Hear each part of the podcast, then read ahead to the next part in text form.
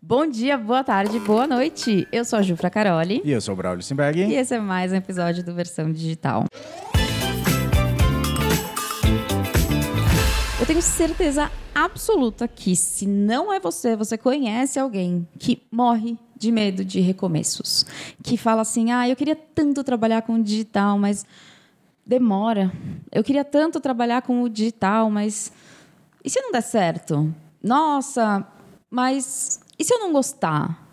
Gente, a gente não é casado com a nossa profissão. Porque o único casamento que é para sempre é entre o marido e a mulher, não é mesmo? Então, gente, para isso, para falar para vocês, para contar a nova história dela e te estimular a fazer o seu sonho, realizar o seu sonho, eu trouxe a Mari de Toledo aqui. Eu! Olá! Olha eu aqui de novo, que honra! Estou é uma honra aqui. ter você aqui. Inclusive, se vocês não assistiram a primeira, o primeiro episódio, episódio vai estar aqui embaixo. É, obrigada por ter vindo de novo. Parece que faz tanto tempo, né? Parece. Foi tipo, não tem nem um ano. Não. Não, não tem um não ano. Tem nem um ano. É engraçado que as, as, coisas. Eu não sei se é no digital ou se realmente as, o anos. Os, o anos? o anos? O anos? O anos? eu não sei se eles vão cortar essa parte. Lógico eu acho que, que, não. não. mas... Acho que, não, mas. É, os anos, né? O tempo, melhor. É, ele, ele parece que ele tá passando mais rápido cada vez mais, não é? Parece. A gente tem essa impressão, mas eu acho que no digital, cada ano parece que a gente vive 10 anos. Aham. Uhum. Mas eu É, acho já. que. É porque é muita, muita coisa que a gente vive. coisa. Mas eu acho que não é nem a questão do digital. Eu acho que a pandemia parece que esse Verdade. ano não aconteceu, foi meio estranho, entrou no buraco negro ali, saímos em 2022.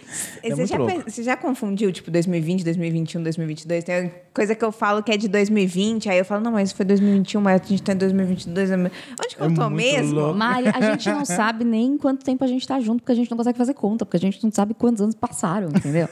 Mas sabe que é um casamento. É um casa- é, porque- É, é um casamento que não pode ser desfeito. Nunca. Até porque foi um casamento feito no poupa tempo, entendeu? Então a gente precisa. Ah, é, Tem um selo de qualidade. selo Poupa de tempo. qualidade. Poupa tempo, patrocina nós. Foi uma festa maravilhosa, gente. Com tanta gente lá, tinha tanta gente lá, não é mesmo? Vários carros passando na rua, vários busões lotados. Lá foi uma dentro, loucura. uma galera fazendo, sei lá, transferindo documento, uma loucura. Mas enfim, Vamos vamos, vamos tentar focar. Vamos. Então tá vamos, bom. Vamos conversar.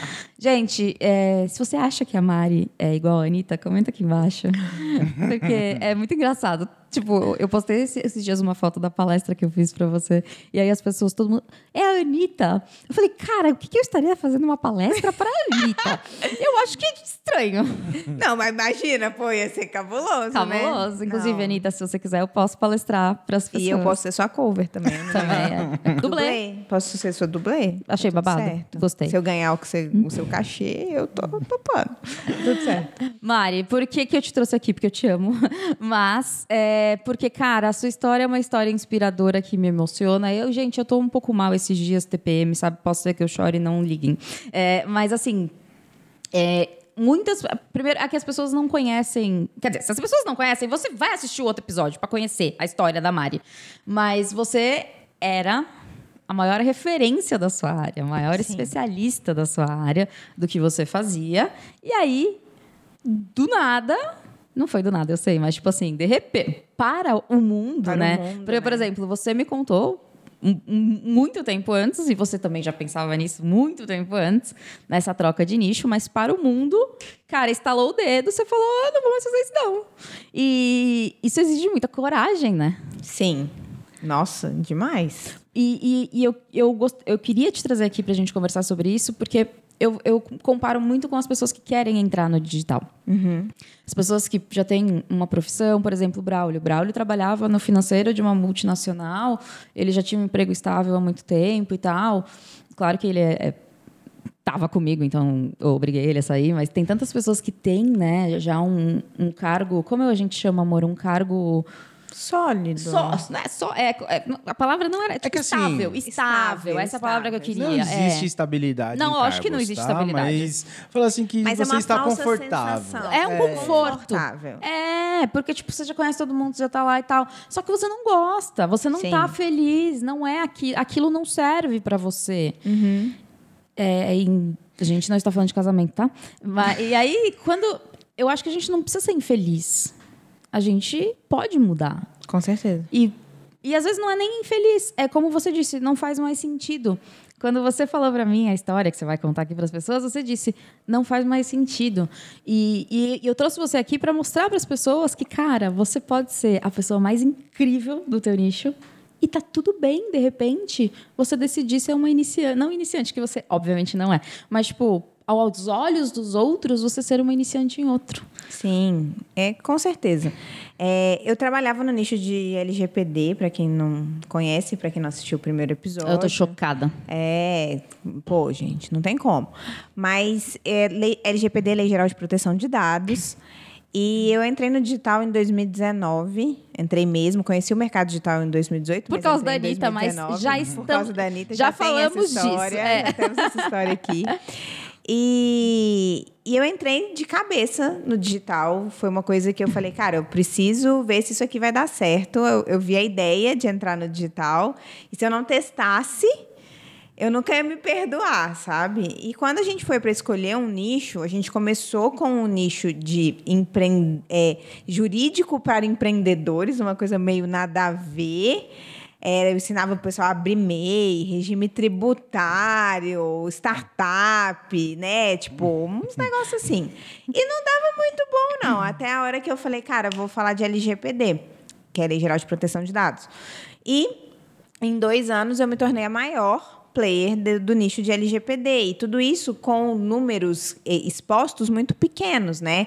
Poucos seguidores. É, na época da LGPD eu fiquei ali no máximo em 27 mil seguidores. E primeiros grandes faturamentos vieram com 6 mil seguidores, depois 14 mil seguidores, depois E, tipo, 20. grandes faturamentos é grandes faturamentos. Grandes tá, faturamentos. É A gente, e a gente viu que a gente sabia fazer esse negócio de lançamento. Porque, diferente da maioria do mercado, eu não conseguia seguir os padrões prontos. Eu acho que todo mundo precisa começar tendo um certo arroz com feijão ali. Precisa. A gente começou com um certo arroz com feijão ali. Mas eu acho que um dos grandes diferenciais que fez a gente conseguir os nossos resultados foi trazer muita autoralidade para aquilo que a gente fazia. Então eu sempre, ah, eu vou pegar um pouquinho ali do que eu vi no lançamento de uma pessoa, achei legal. Vou pegar um pouquinho ali no outro lançamento e vou pegar coisas de outros rolês completamente diferentes, música, blogueira, filme. Então, a gente dava um tempero, eu colocava um tempero especial naquilo ali que a gente fazia.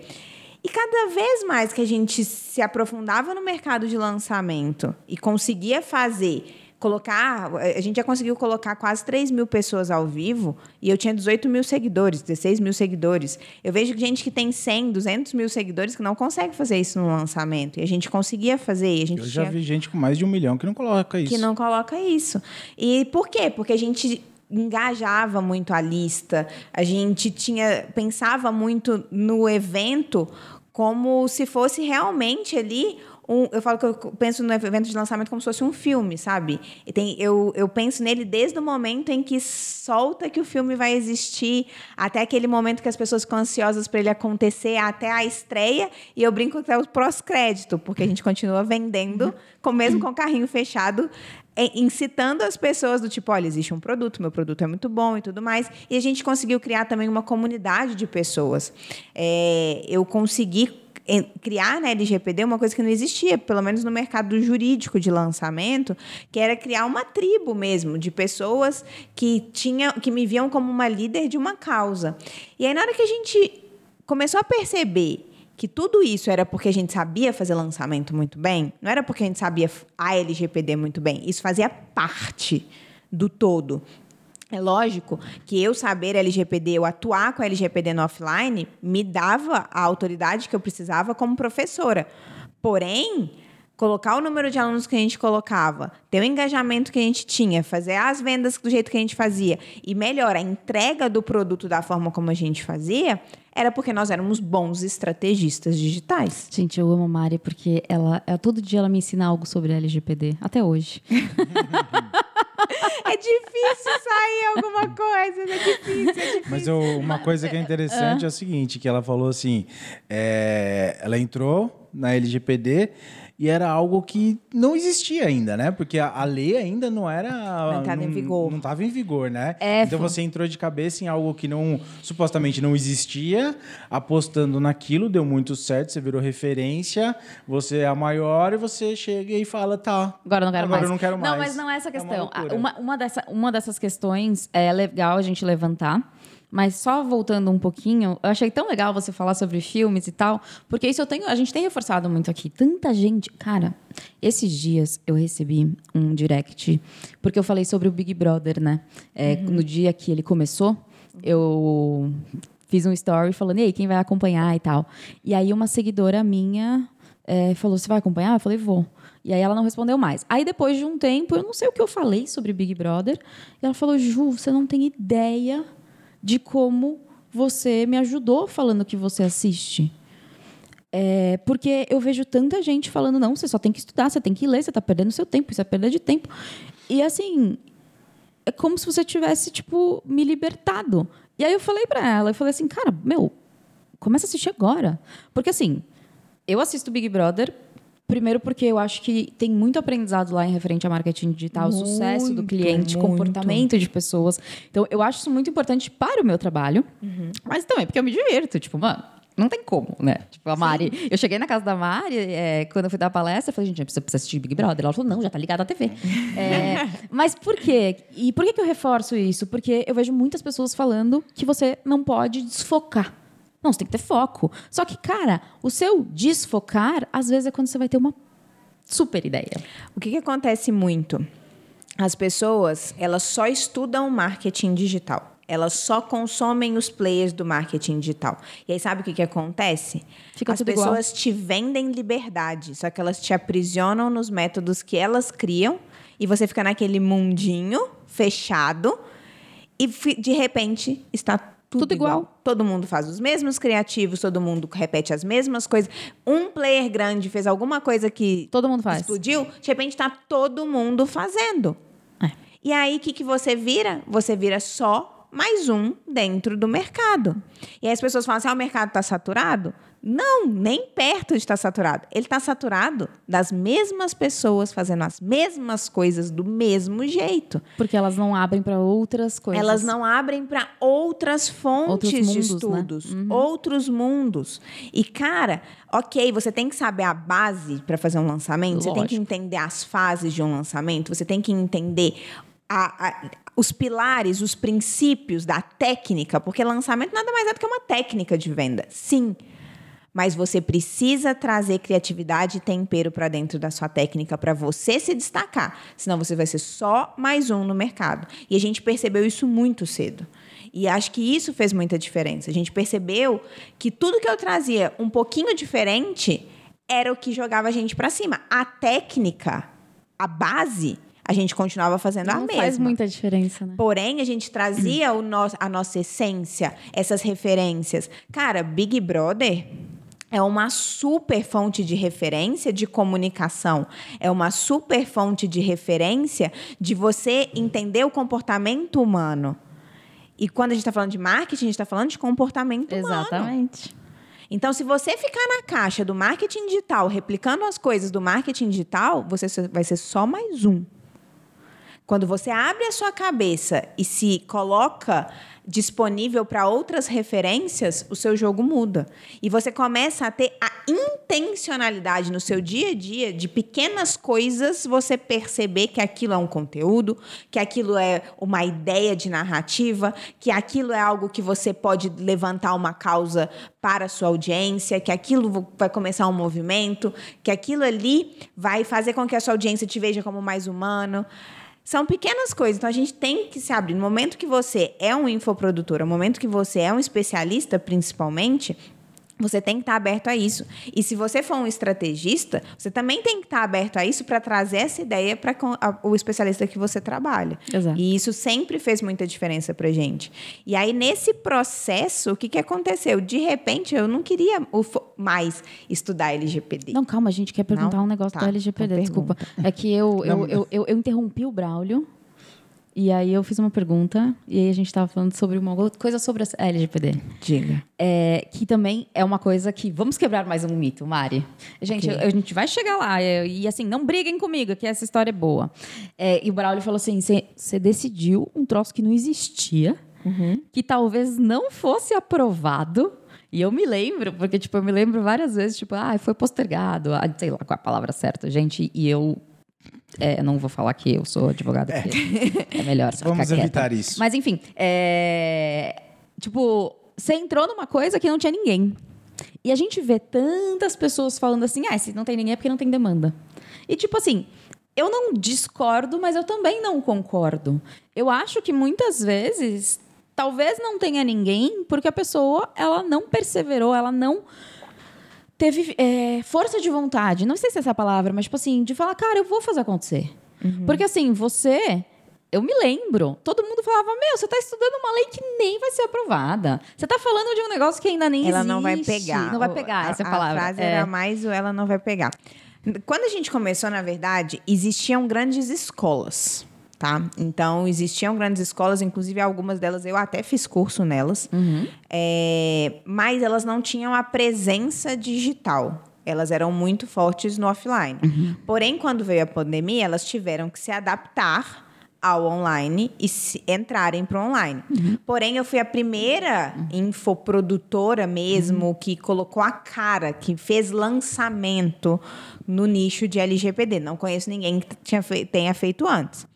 É, só que é, é o que você falou. a- o meu nicho, tem muita gente que fala assim: ah, era um nicho então maravilhoso. Você estava começando, era perfeito, né? Tava num hype.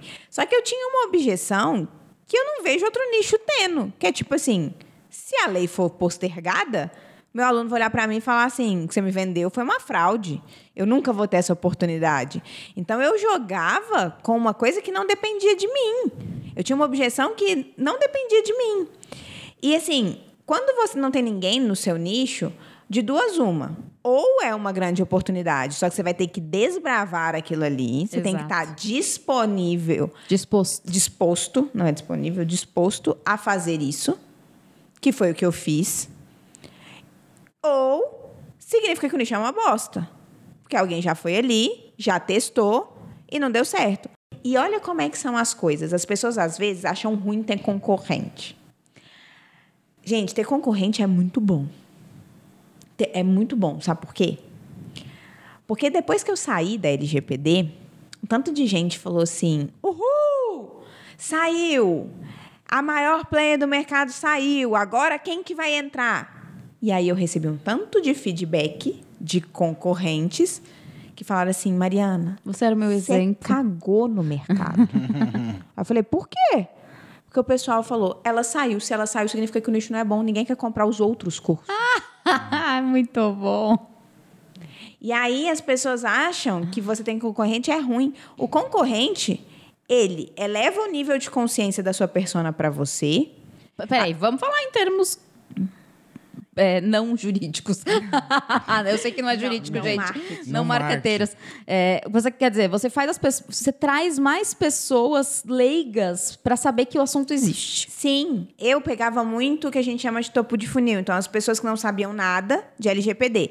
A maioria dos concorrentes já pegava a galera que eu tinha educado. Então, eu sendo a maior player do mercado, eu educava uma galera. No meu lançamento vinha uma galera. Não é todo mundo que compra. E aí, essas pessoas procuram outras referências também. E, a e as pessoas têm a ilusão de achar que, ah, eu quero comprar um curso de marketing digital. Vou pegar o mais barato. Eu vou. Não, eu vou comprar um curso de marketing Ah, digital na sim. vida.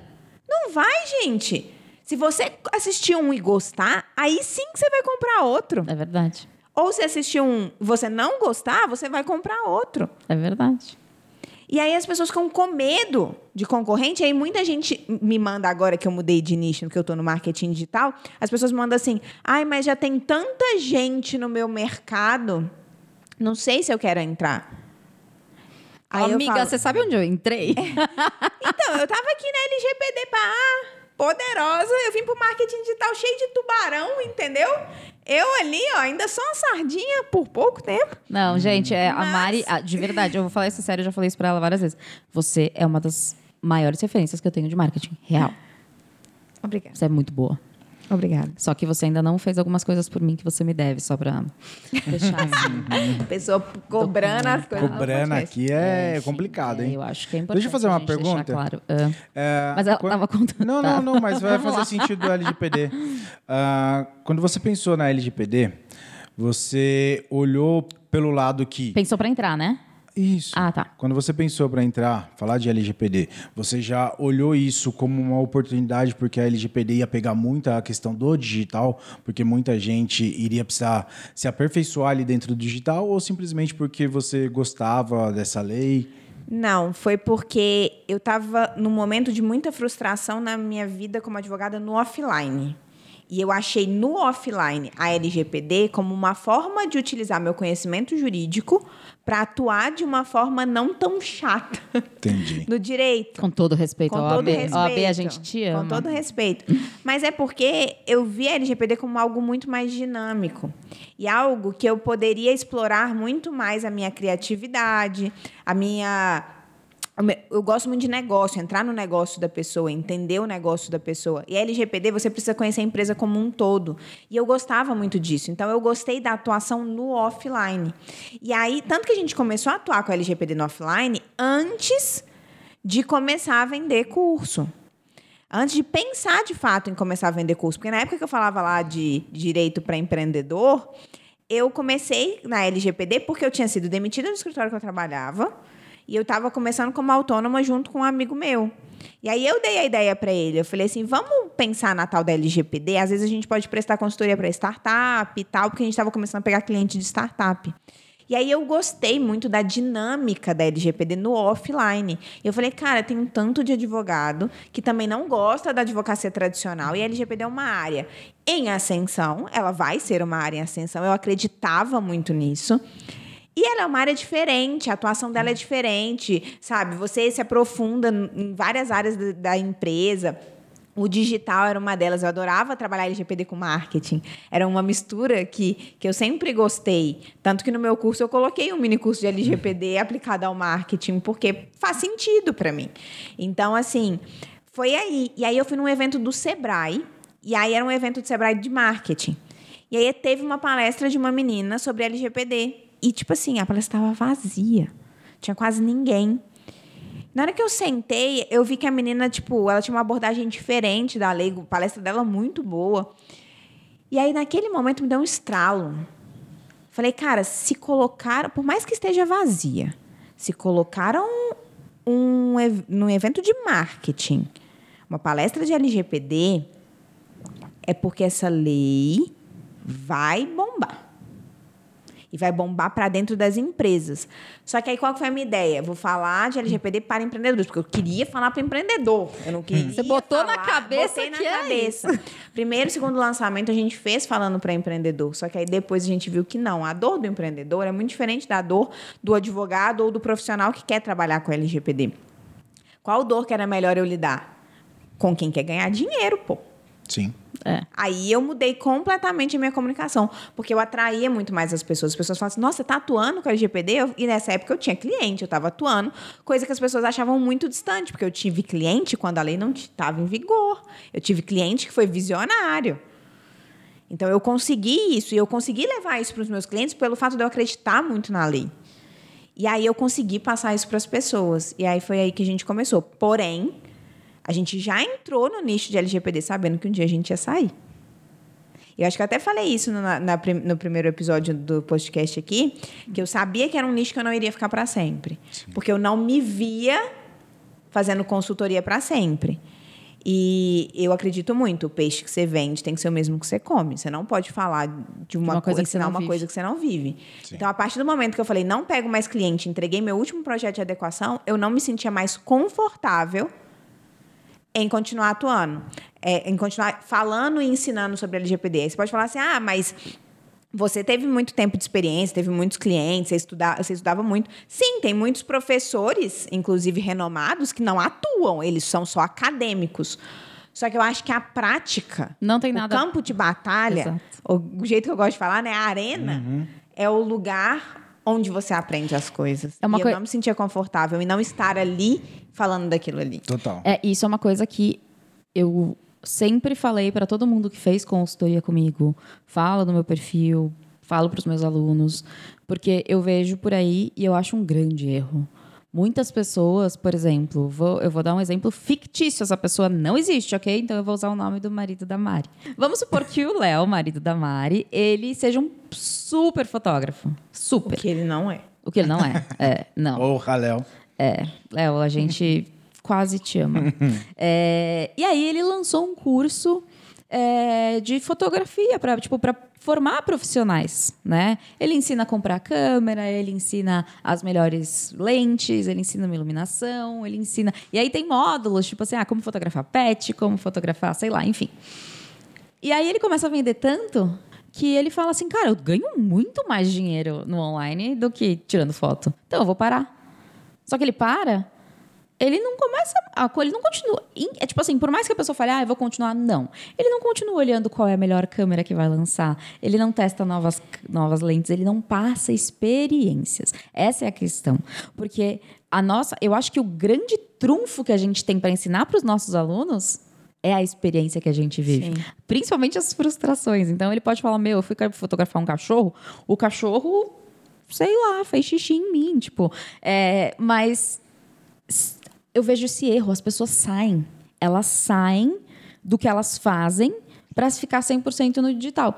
E assim, eu compreendo, obviamente, digital dá mais dinheiro. Mas eu sempre recomendo, eu falo, beleza, diminua, mas não saia. Tipo, deixa três, quatro clientes, continue fazendo. Men- menos tempo. Eu, mas fiz, não, é, eu fiz isso por um ano, assim. É, quando o digital engatou, eu não peguei mais cliente. Mas projeto de adequação é uma coisa que ele é longo prazo. Não é uma coisa que você faz em um, dois meses. É só para esclarecer, É eu, tipo tentei um con- eu tentei contratá-la, ela não quis. É. É, né? Você percebeu? É.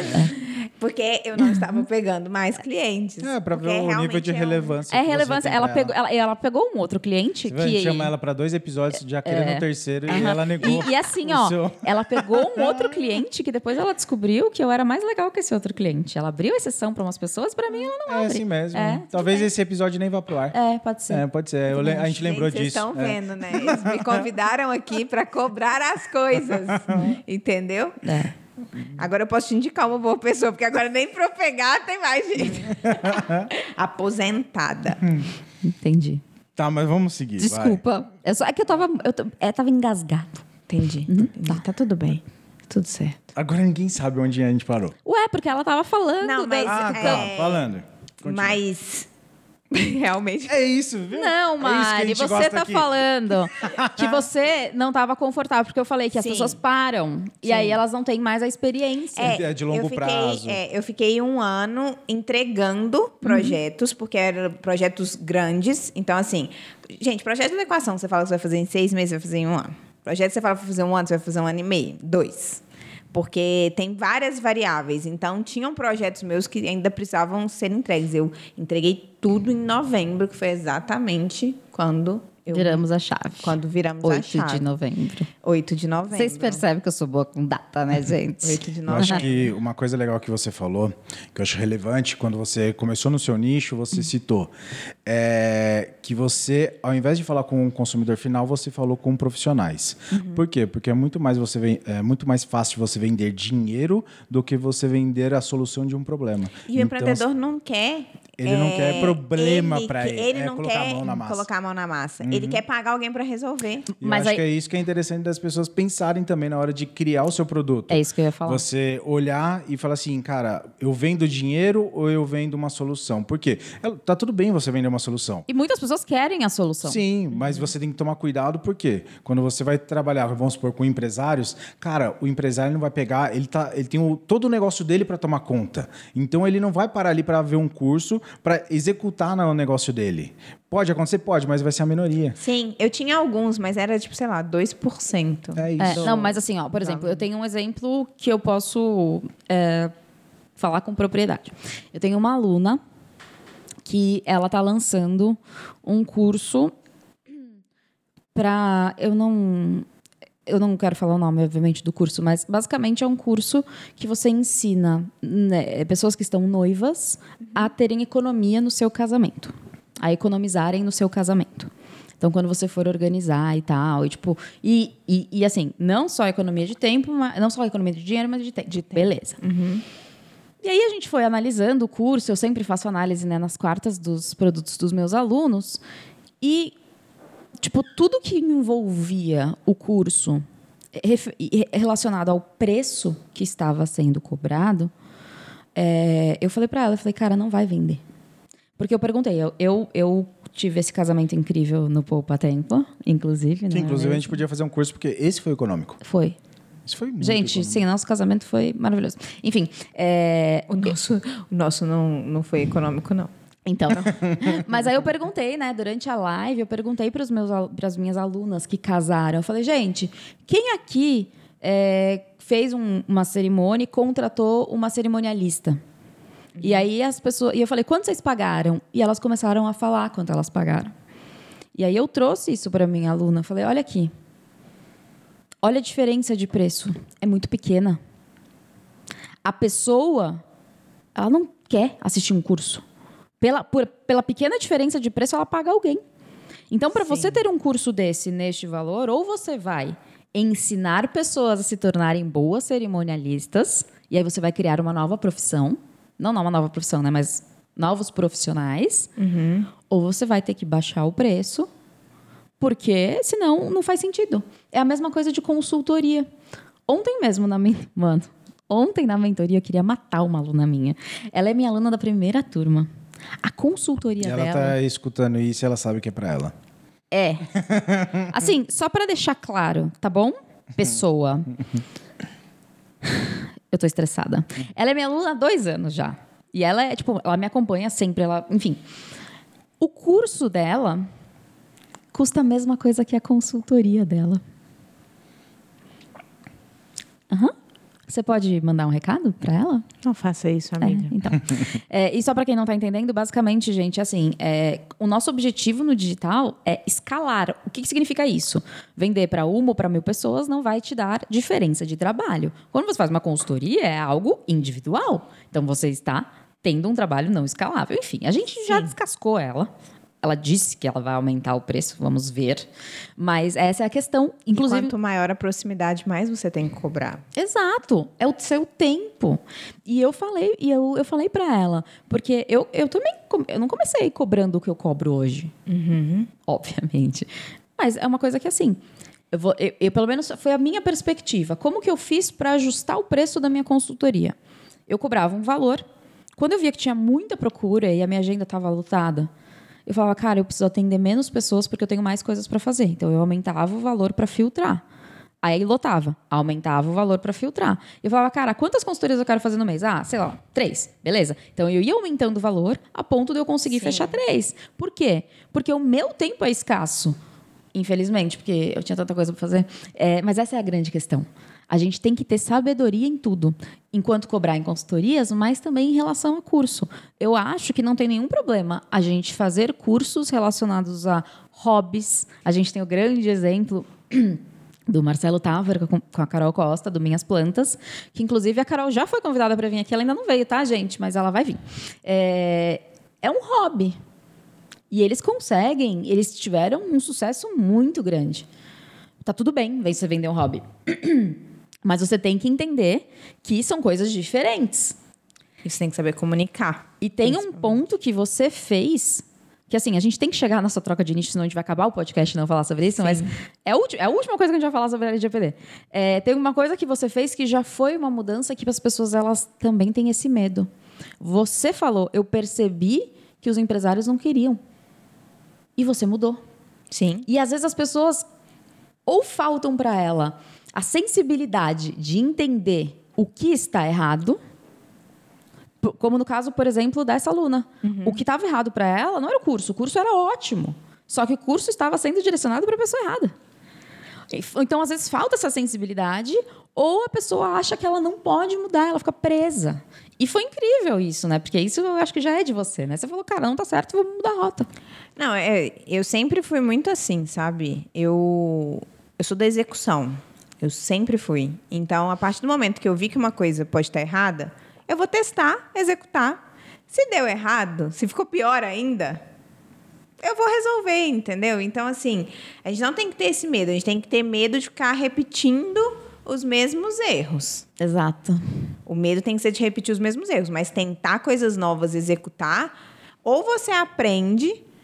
Eu aprendi isso com o meu professor de tênis. Ele falou, ele falou assim: na vida e no tênis, você nunca perde. Ou você ganha, ou você aprende. Mas na vida E é, isso mesmo. Exatamente. Ou você ganha, ou você aprende. Olha aí, ó, tá vendo? Em todos os lugares você aprende coisas. É, mas é isso. Eu falo Você só. tem que. é, basta você ter um olho clínico, que nem a gente falou do Big Brother e entre outras coisas, tipo Rock in Rio e qualquer grandes eventos assim, você olhar como uma pessoa olhando assim, cara, como eles construíram isso? E não olhando o evento como consumidor. Exatamente. Então você vai treinando o seu olhar para entender um Sim. pouco mais da dinâmica que a empresa está aplicando. Mas eu falo isso, eu- é, tanto que eu falo, cara, o principal objetivo de um primeiro lançamento é vender zero. Tem que ser vender zero. Porque você, o, o seu objetivo para lançar da primeira vez não é ganhar dinheiro, é aprender a lançar. E, e fazer muita. Gente, perdão, mas muita cagada. Por quê? Porque quanto antes você começar, antes você erra, antes você aprende, antes você começa a ganhar dinheiro. Eu gosto de falar para vender um. Por que, que eu gosto de falar para vender um? Para a pessoa ter a sensação para ela querer continuar. Não, eu sei disso. É, mas é, eu falo, eu falo zero. E assim, gente, a gente se ama e tá tudo bem, cada um tem uma posição diferente. Mas eu falo zero, Mari, porque eu quero que a pessoa saiba que a conquista dela não é a venda. A conquista dela é ela, ela conseguir concluir o processo de lançamento e finalizar. E curiosamente, tipo, quase todas as pessoas que eu desafiei pessoalmente a fazer isso não venderam zero. Sim. Mas se você vender zero, tá tudo bem. Você pode tentar de novo. Porque eu, eu fico com medo dessa expectativa que as pessoas geram. Ah, eu vou vender para 10 pessoas, por Não, exemplo. mas se não for para vender para fazer pelo menos um milhão, nem vende. Acho que é isso. Se vender um milhão, paga uma viagem para mim. né? É Mas isso. assim, é, as pessoas. Mas essas expectativas, é, eu falo que o lançamento, uma, dos, um dos, uma das piores coisas no seu lançamento é o seu nível de expectativa. Exato. Você tem que saber controlar. É, a gente já fez lançamentos bons que por errar a expectativa a gente considerou o lançamento ruim e depois a gente viu, cara, não foi ruim não, foi bom. É. Diante das circunstâncias, diante do escopo, diante do que a gente tinha, foi muito bom. Mas a expectativa estava tão grande, tão desalinhada, Que você frustra. que você se frustra. E qual que é o grande problema do mercado hoje? A maioria das pessoas se compara. Se compara com a galera que já está ali fazendo lançamento há muito tempo, a galera que já tem resultado, a galera que tem equipe. E aí ela quer comparar, aquela coisa de comparar o- os seus bastidores com o palco da outra pessoa. E aí o que, que acontece com você? Você só se frustra, você só fica triste e desiste. Um tanto de gente desiste nesse caminho. Eu, go- eu gosto sempre de dizer: se você vai se comparar com a pessoa, tudo bem. Só que se compare com a pessoa ela- no momento em que ela estava quando você tá. Tipo, se você tá um mês produzindo conteúdo, se compare com ela quando ela tinha um mês produzindo conteúdo, não agora que ela tenha 10 anos. Sim. Porque não faz sentido. Por exemplo, eu não produzo conteúdo há 10 anos publicamente, mas eu estudo, eu trabalho com isso. Então, uma pessoa que começa a estudar, ela não pode se comparar a mim, apesar de eu não estar né, com o rosto de fora, porque eu tenho um conhecimento que é uma bagagem que eu trago. E assim, são experiências que eu vivi. Então, e se a pessoa parar para analisar, qualquer pessoa, eu posso falar por mim, porque aí ninguém vai se sentir ofendido. Com propriedade, eu posso dizer que qualquer pessoa que começar hoje, daqui a um mês vai estar infinitamente melhor do que eu estava com um mês de experiência. Sim. E o- uma coisa que a gente falando de expectativa é assim: expectativa na questão do, do quanto você ganhou ali no lançamento. Porque já vi pessoas que estavam com uma expectativa de faturar um milhão. E aí a pessoa fez 900 mil. Ah, e aí ela horrível. falou assim, cara, foi horrível, foi o meu lançamento, que horrível. Tipo, sei lá, exemplo, tá? A pessoa investiu 10 mil, faturou 900 mil e, ai, tá horrível esse lançamento porque eu tinha que fazer um milhão. Cara, Você ganhou 900 mil reais, velho. 900 mil, tá ruim. Não, a sua expectativa estava tão alta que o seu faturamento foi tão bom que você mesmo está se julgando que foi horrível, mas foi perfeito. Provavelmente. Esse é um problema do mercado. Exato. Esse é um problema muito forte do mercado, sabe por quê? As pessoas pararam de valorizar cada vez mais. Primeiro era os seis dígitos, aí depois virou o sete, agora já é o oito. Aham. E aí você tem. A, a galera entra nesse, nessa confusão de entrar nessa noia de achar que é isso que precisa ser feito. As pessoas esquecem que a maioria não sabe o que que é ganhar 10 mil reais no mês. Exato. E aí você desvaloriza os seus 10 mil reais no mês porque os outros estão falando que você tem que fazer sete dígitos. E só para esclarecer, gente, seis dígitos, 100 mil reais, sete dígitos, um milhão de reais, oito dígitos, 10 milhões de reais. Mas é isso que eu falo. Tem pessoas que não ganham 10 mil reais no ano. Ah, mas vamos colocar. É que assim, na verdade, quando a gente fala do digital, é uma bolha e sim, é uma bolha. Por quê? Porque se a gente pegar o salário mínimo hoje, é dois mil reais no mês. É, dois mil? Acho que Não, Não? Não, Isso tudo um não. mil e mil e Tá, a gente não sabe quanto é, mas é não, pouco. 1.200, é 1.200 que eu acho que agora tá. Então, assim, é 1.200 reais no salário mínimo. E praticamente uma grande massa do do- dos brasileiros ganha isso. E Sim. sobrevive com isso. E aí, quando a gente fala de ganhar 10 mil num lançamento, as pessoas, nossa, só isso que você ganhou? Porra, mano. É sério isso? Eu acho que a gente precisa honrar os nossos 10 Exato. mil. Porque se a gente honra ele, a gente vai passar por 20, que aí passa por 30, que aí passa por 50, por 100, por 1 milhão. Porque você tem que comparar você com você mesmo. Então, primeiro eu fiz 10, legal. Agora no próximo eu vou tentar bater, sei lá, 20 ou 15. Consegui? Legal. Vou pro próximo. Não é, ai, mas enquanto isso, o outro lá tá esfregando na cara das pessoas que ele fez sete dígitos. Isso foi uma das coisas que me cutucou para vir pro marketing. É cruel. Porque eu comecei a me incomodar com a maioria dos players do marketing digital ficar falando para as pessoas que é muito fácil fazer seis, sete dígitos, sendo que não é. Não é. Sendo que é fácil para eles, com equipe, com grandes investimentos, com anos de experiência nas costas. Mas que aí a pessoa faz 30, 40 mil, a pessoa olha para ele e fala assim: uhum. Aí a pessoa que estava feliz com aquele resultado fala: pô, pelo visto foi ruim, né? Isso me incomoda num nível Muito grande. Eu também. muito grande. É assim, uh, são duas coisas. Bom, primeiro que isso é bíblico, né? Ser fiel no pouco e no muito te colocarei. Se você não é capaz de ficar feliz com 5 mil reais, pouco provável que você fique feliz com 10 mil, 15 mil, 20 mil. Você tem que ficar feliz. Eu fico muito orgulhosa dos meus alunos que eles sempre comemoram. É, e essa é uma questão que também me incomoda. E assim, eu sou totalmente contra. Tanto que é muito raro eu falar de números. É, muitas vezes as pessoas me perguntavam: ah, se eu comprar o da teoria prática, eu vou fazer um milhão? E a minha resposta sempre foi: se você comprar o da teoria prática, executar o que eu estou te fazendo, ser perseverante e esperar o tempo certo, você pode sim fazer um milhão. Mas não, você não vai fazer um milhão no seu primeiro lançamento. Já aconteceu, tá? Mas assim, é uma exceção. A questão é: eu e agora você Acho que a gente, nós somos as únicas pessoas que falam isso. Porque é muito mais fácil, Mari. É muito mais fácil eu vender um curso falando que você vai fazer um milhão em uma semana no seu primeiro lançamento do que eu falar, cara, você vai ter que trabalhar para burro.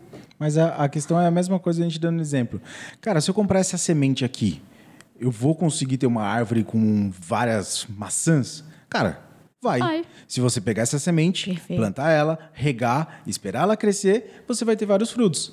Agora não adianta nada você comprar ela e deixar na gaveta que você não vai sair do lugar. O problema é que as pessoas, a maioria, a maior, a ma- maior parte dos players não explica isso.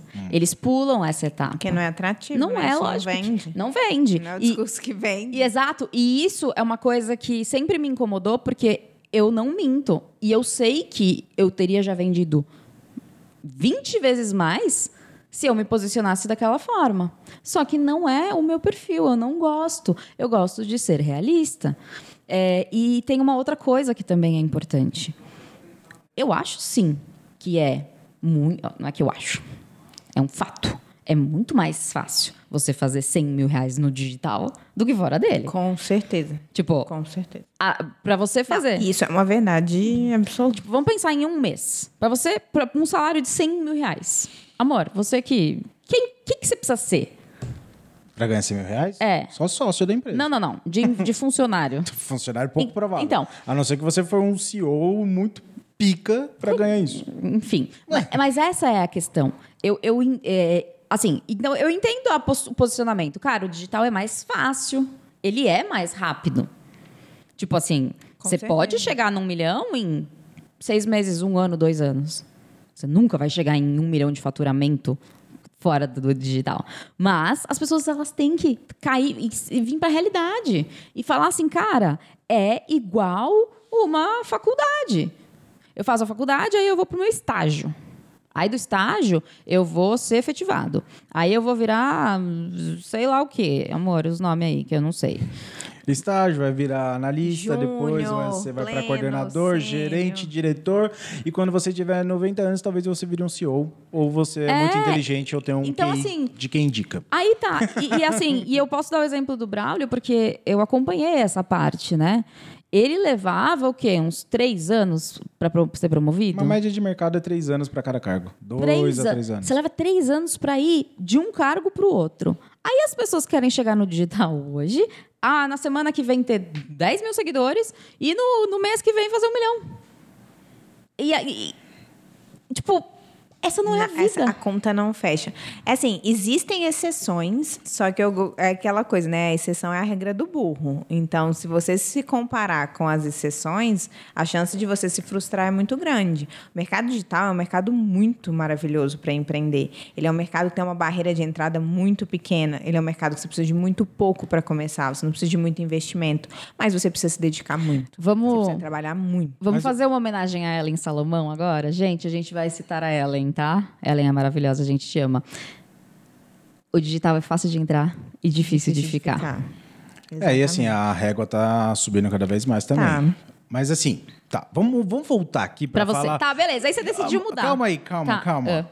E estamos falando de vários assuntos e o foco é para Galera entender, do mapa mental deve estar tão é feliz com a gente. como, por que, que a Mari saiu do LGPD e foi pro marketing digital e por que você escolheu isso? Não, e assim, não só isso. Eu aproveito porque eu gosto da Mari que ela já vai respondendo tudo, então já vou fazer todas as minhas perguntas. Tá. Eu quero que ela responda a minha. É, mas é que ela vai, ela vai responder as que eu vou fazer junto. Eu sei que ela vai responder junto. Absurdo, eu não, eu não posso fazer minha pergunta. Mas você fez, ela vai responder. Tá. Eles sempre tretam. É, é assim. Muito engraçado. Mas assim, vamos lá. É, além de responder todas as perguntas dele, por favor, aí é, é, tem essas perguntas que eu sei que você já vai responder e que Tá. eu quero fazer. Porque senão as pessoas vão achar que eu não fiz. E é importante. Você teve medo? Você se sentiu insegura? Porque as pessoas sentem isso, né? Principalmente quando elas vão brigar do offline para online. É, e, e essa troca do seu nicho foi uma troca muito dura, porque você era melhor. Continua sendo melhor, né? Mas enfim. É, e a questão é: teve medo? Você, ficou, você, contou? Você teve receio de contar para as pessoas? Quando você contou, como as pessoas reagiram? Como, como foi toda essa experiência? Tá. Viu? Eu só queria complementar a sua pergunta. É que eu tinha resumido. Ela ia falar tudo isso. Homens. Tá, mas vamos lá. É, como eu disse pra vocês, eu já, a gente já entrou na LGPD sabendo que um momento a gente ia sair. Então a gente analisava muito isso. Qual que seria esse momento da saída? É, eu tinha muito claro na minha cabeça que eu não queria sair quando o nicho tivesse ruim. Não Tipo Titanic. acho- é, não que eu acho que o nicho vai ficar ruim, eu não acho isso. Eu acho que o nicho tem muito tempo ainda. Eu acho que quando tiver a primeira multa da NPD, vai dar uma bombada cabulosa no nicho. Mas eu queria sair do topo. Eu queria literalmente tirar a coroa e jogar pro ar e falar, peguem, entendeu?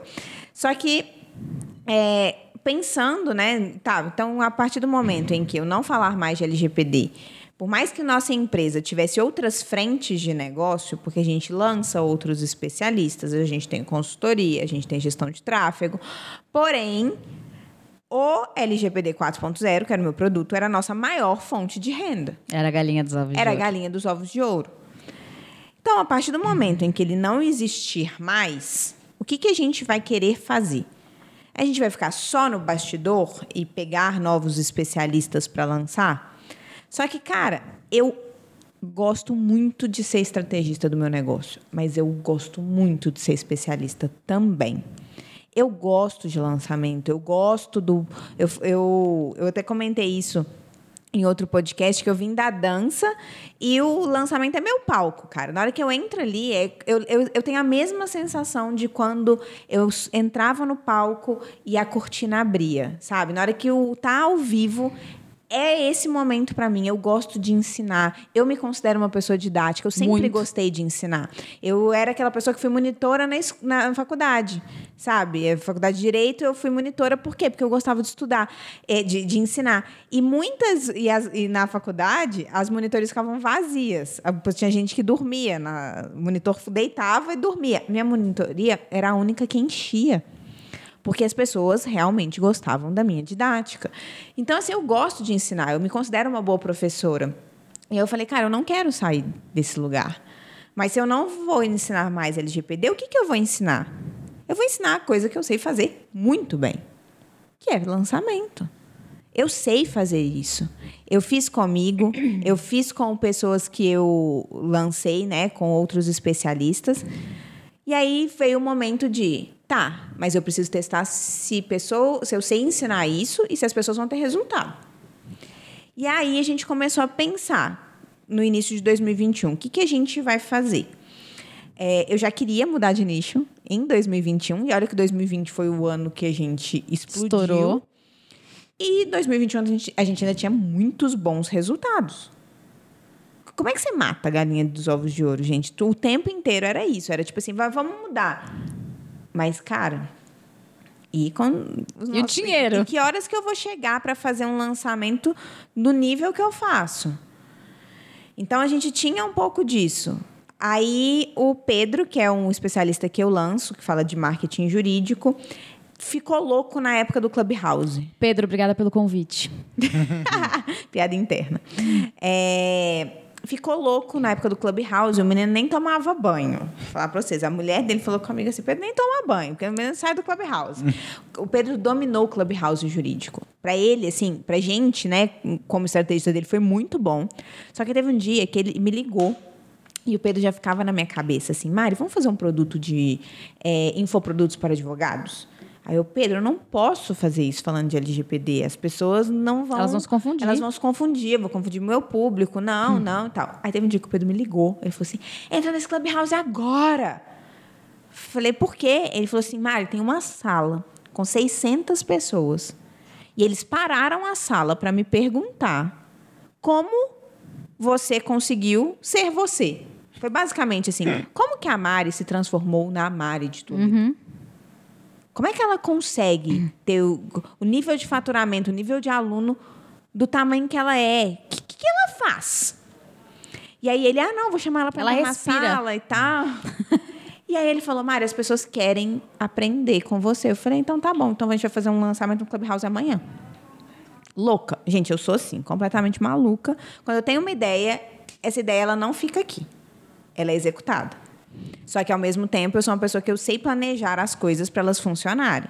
Então eu já tinha a ideia de mudar de nicho. Eu já sabia o que, que eu queria fazer, porque o marketing se tornou o protagonista dos meus estudos, o marketing se tornou o protagonista da minha vida. Eu descobri a Mariana empreendedora como a melhor versão da Mariana. E teve uma coisa que você me falou que eu achei muito legal, que foi assim, que teve um momento que você percebeu que você estava estudando muito mais marketing do que LGPD. Exatamente. Já foi nessa época ali, de início de 2021, que eu percebi, cara, que eu era boa fazendo aquilo ali. Eu comecei a reconhecer que eu era boa. Porque antes eu não conseguia reconhecer. As pessoas falavam, mas eu não tinha essa noção. Até que eu comecei a ver que coisas que eu já fazia, ó, há muito tempo, só que eu era pequenininha e ninguém do marketing sabia que eu fazia, grandes players começaram a fazer. Tem coisa que a gente fez primeiro que eu nunca vi ninguém fazendo. Só que eu sou pequena, eu vou falar que fui eu que fiz primeiro. Vai todo mundo falar assim, não foi não, foi fulano. aproveita foi aí. foi Aproveita aí, põe a Beltrano." boca no Va- vamos, va- vamos botar tudo aqui na Fala o mesa. nome aí de cada um aí. Vamos, vamos. Ai, cancelamento, gente. O cancelamento vive. É, mas aí eu falei com o Pedro, então beleza, vamos abrir uma mentoria. Não, porque não quero fazer curso, quero fazer uma mentoria. Falei, Pedro, vamos fazer o seguinte: a gente faz um- um- umas duas salas no Clubhouse, depois uma live no Instagram, a gente abre a mentoria. Se a gente conseguir colocar 10 pessoas para dentro, 5 pessoas para dentro, já é lucro. Entendeu? A gente vai estar testando e tal, a gente tá junto. Foi meio que uma coisa assim. Eu agradeço muito o Pedro, eu sou muito grata a ele, porque eu não teria tido coragem de fazer essa mentoria se fosse sozinha. Naquele momento. Então ele chegou e me puxou. E ao mesmo tempo ele também não tinha coragem. Ele também queria se testar como mentor, mas ele também não tinha coragem. A gente se deu coragem. Se desse ruim, a gente tava de mão dada ali, deu ruim, tá tudo Chorava junto e tal. Dividir a culpa, né? É. E aí a gente abriu as aplicações. A gente teve mais de 100 aplicações. Aquele momento eu surtei. E aí eu fiquei tipo, cara, como assim? Falei, não, essa galera veio toda por causa do Pedro. E só, só um ponto, gente. Quando a gente abre a aplicação é porque em mentoria hum, as pessoas não entram. A gente seleciona. Seleciona. Por isso que tem aplicação. Aí as pessoas aplicaram e a gente falou: não, a gente não vai fazer uma turma grande, a gente vai fazer uma turma pequena, porque senão vai ser um tiro no pé. A gente colocou 20 pessoas para dentro. E aí. E as pessoas eram muito cruas ainda. Poucos tinham feito cursos de marketing digital. As pessoas sabiam o que era lançamento, basicamente. Mas algumas produziam conteúdo, mas ninguém tinha lançado ainda. Tinha poucos que tinham lançado. E aí, de repente, de repente, assim, né? Com muita. Era, era sete horas de mentoria. Sabe? A gente deu sangue, a gente deu sangue por aquela turma. Que eu falei, cara, se isso aqui der certo, é a prova de que Eu sei. eu sei. E aí, gente, em primeiro lançamento faturando 80 mil. Gente que não. Estrategista que lançava a pessoa não conseguia sair de uma, duas vendas. Pegou várias outras especialistas dentro do grupo. Ele faturou 100 mil. Ele está morando sozinho. A mãe viajou e também usou lançamento, usou técnica de lançamento, não só para lançar os produtos dela, mas na advocacia dela e tá arrasando. Gente, essa história é muito boa, porque ele entrou pra lançar a mãe Ele e aí ele acabou não lançando a mãe, lançando todo mundo menos a mãe. A- não, ele lançou a mãe também. Mas assim, cara, hoje o menino mora sozinho, sabe? Menino novo. E ele fala, ele, ele fala assim, eu conquistei isso na mentoria. E várias outras pessoas. E, e sabe o que foi mais legal? O tanto de gente entrou lá, empregado. E a gente brincou que era cada encontro era um pedindo demissão. E aí eu entrei muito nessa ideia de que as pessoas ali, elas viveram transformações que foram além das transformações que a gente prometeu para elas, foram além, além dos dígitos. Elas se transformaram em protagonistas da própria vida delas. E o que eu quero vender dentro do mercado digital não são só os dígitos. Exato. É você se empoderar do protagonismo da sua própria vida e sair da arquibancada que te colocaram e que você também aponta o dedo para as pessoas e só fica assistindo as pessoas vivendo a vida delas ali e se colocar dentro da arena como protagonista. Vai doer, vai sangrar, vai ser difícil, mas é só ali que você vai conseguir viver uma vida extraordinária. Agora eu vou puxar uma sardinha pro meu lado, porque eu preciso. Afinal de contas, o podcast é meu e eu faço o que eu quero da minha vida. Eu, É. sou- ela é a dona da bola. É. Sabe o menino da dono da bola? Se eu não jogar, ninguém joga. Ninguém joga. Não, mas é. O que, que eu vejo? Uma das. Uma das minhas maiores admirações por você é porque você é uma das raras pessoas no mercado que se preocupam com o cliente. Eu acredito que assim, existem pessoas que acreditam de verdade que elas não precisam de ajuda e que elas conseguem fazer tudo sozinhas. Dessas pessoas, pouquíssimas vão conseguir de verdade. Porque quando você não tem comprometimento, principalmente financeiro, você não vai atrás. Beleza. Pulando essas pessoas, tem as pessoas que já entendem que elas precisam de uma orientação e querem um passo a passo e tal, e elas querem se comprometer financeiramente. Mas elas não entendem que o barato sai caro. E elas saem comprando cursos de 50 reais. Depois dessas pessoas, vem as que entendem que tem que se comprometer e que elas querem comprar o melhor para elas. E aí elas compram o melhor para elas. E que elas julgam ser um bom curso, até porque o discurso foi muito bem feito. E isso eu bato muito na tecla. As pessoas, elas se preocupam muito mais em vender do que entregar. E aí a pessoa compra o curso e ou ela tem dúvida e não é respondida, ou ela fica perdida e não sabe por onde começar, ou ela não tem incentivo nenhum para executar as coisas e aí ela não faz, então ela não vai ter resultado. Então, o que eu percebo é que a gente sempre fala, eu e o Rafa na nossa mentoria, é importante você ter alguém que cuide de você, que te estimule E eu acho que quando você compra um produto, não é pelo conhecimento. Conhecimento você acha em qualquer lugar. Mas é a rede de apoio. Eu acho que é essa a grande diferença. Sim, e, e isso é uma das coisas que eu mais tenho orgulho dessa mentoria, sabe? Os meninos viraram amigos mesmo, sabe? Eles se ajudam, você vê que um faz live com o outro e tal. E foi ali, na hora que, que acabou aquela turma, e eu falei com eles que, a- que eles eram muito importantes para mim, porque eles me deram a coragem que eu precisava para falar assim, agora eu vou falar do que eu quero falar. Porque não é que eu não gostava mais da LGPD. Cara, eu sou muito grata. Eu tenho gratidão por tudo que eu vivi na LGPD. Tudo. Mas era o momento de viver uma coisa nova. Eu acho que todos nós somos feitos de múltiplas habilidades. Seria muito chato se a gente só soubesse uma coisa. Então, chegou a hora de eu trabalhar uma outra habilidade. Aí a gente lançou a segunda turma da mentoria. Aí a gente fez aula gravada nessa segunda turma também. Foi um jeito de eu me testar no gravado, porque Sete horas é pesado, gente. sete horas ao vivo e tal. E eu falei, deixa eu ver como é que eu dou uma aula que tem início, meio e fim, gravada, é, scriptada e tal. E aí funcionou também, os alunos da mentoria nova também gostaram muito da mentoria. Só que aí eu falei, beleza, eu tenho que fechar o ciclo. E aí, para fechar o ciclo, a gente fez um projeto dentro do, da LGPD, que foi o projeto Checkmate, que foi quatro lançamentos em quatro meses de quatro produtos diferentes. Foi um jeito de eu rapar também o, O mercado é, e, e testar, trabalhar recompra. E eu vi como é que realmente um- ter um bom produto fazia diferença. Porque quando eu lancei outros produtos dentro da LGPD, as pessoas compraram, os meus alunos compraram. Eu falei, cara, eles gostam. Eles falaram, Mário, a qualidade do seu produto é muito grande. Isso já era uma coisa que eu acreditava. Então, eu fui pegando coisas para trazer para esse meu novo momento, fui testando tudo em mim também.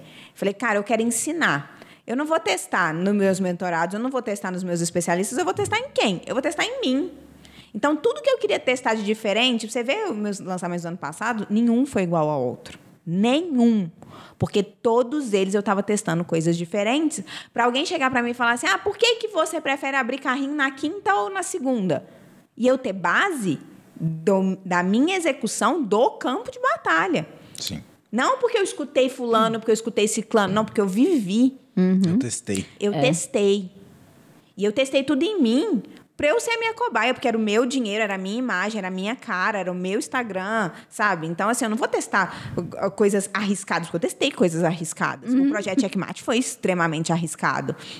Eu não vou testar com o Pedro, mas a gente, o que eu validava em mim, eu colocava pra ele. Eu falei assim, tá, beleza, vamos ver o que, que varia aqui de nicho, de persona, de especialista. Então, o ano de 2021, ele foi uma escola para mim, para eu ter para eu reforçar a bagagem que eu já tinha, para eu me sentir segura para ensinar. Porém, na hora que a gente bateu o martelo, tem uma data, esse é o último lançamento. Caraca! Tá, deixa eu só fazer uma colocação aqui que é muito interessante. Eu falo sempre para os meus alunos, e, e todo mundo que está nos ouvindo, nos assistindo, eu preciso que vocês entendam isso. É assim, se você é iniciante, faça o que eu digo, não faça o que eu faço. Exatamente. Porque eu também, é, eu fiz muito isso. Eu fiz umas coisas muito bizarras que as pessoas falavam assim, tá, mas cadê a live? Eu falei, não vai ter live no lançamento. Mas mas não existe lançamento sem live. Eu falei, não tem. Por quê? Porque eu tô testando. Se eu não ganhar dinheiro, sou eu que não vou ganhar dinheiro. É, então, eu acho muito legal. A gente é muito parecida nisso, né? É, eu- mas eu sempre deixava muito claro pra eles, gente, vocês não vão me copiar. Porque isso, quando a gente estava contando aqui as histórias das pessoas, aquelas pessoas que acham que tudo no gratuito, às vezes elas olham um, um teste seu que você está testando e elas copiam, falando, não, vou arrasar. Só que esse teste deu ruim pra você. É. E aí a pessoa fala, ué, Nossa, isso acontece muito com grandes. Com grandes, grandes players, né? Galera, tipo assim, a pessoa tá fazendo uma coisa diferente. Por que, que tá fazendo? O que, que, que ele tá fazendo? Calma, gente, ele ainda tá testando, Testando. sabe? Ele tá. Não, não vai Não vai ficar mudar copiar. o seu, não vai copiar. E aí foi o momento em que a gente resolveu mudar. aí a Mari Aí mudou. A gente Murchou. resolveu mudar. e aí, cara, foi muito difícil. Até o dia que, de fato, eu troquei ali, que eu, que eu fiz o post do. que é um post específico, que é o Mari no Marketing. Meu coração, para apertar aquele publicar desse post, a minha mão tremia. A minha mão tremia, ela tremia. E os outros dois últimos lançamentos do LGPD 4.0, eles foram muito mais difíceis.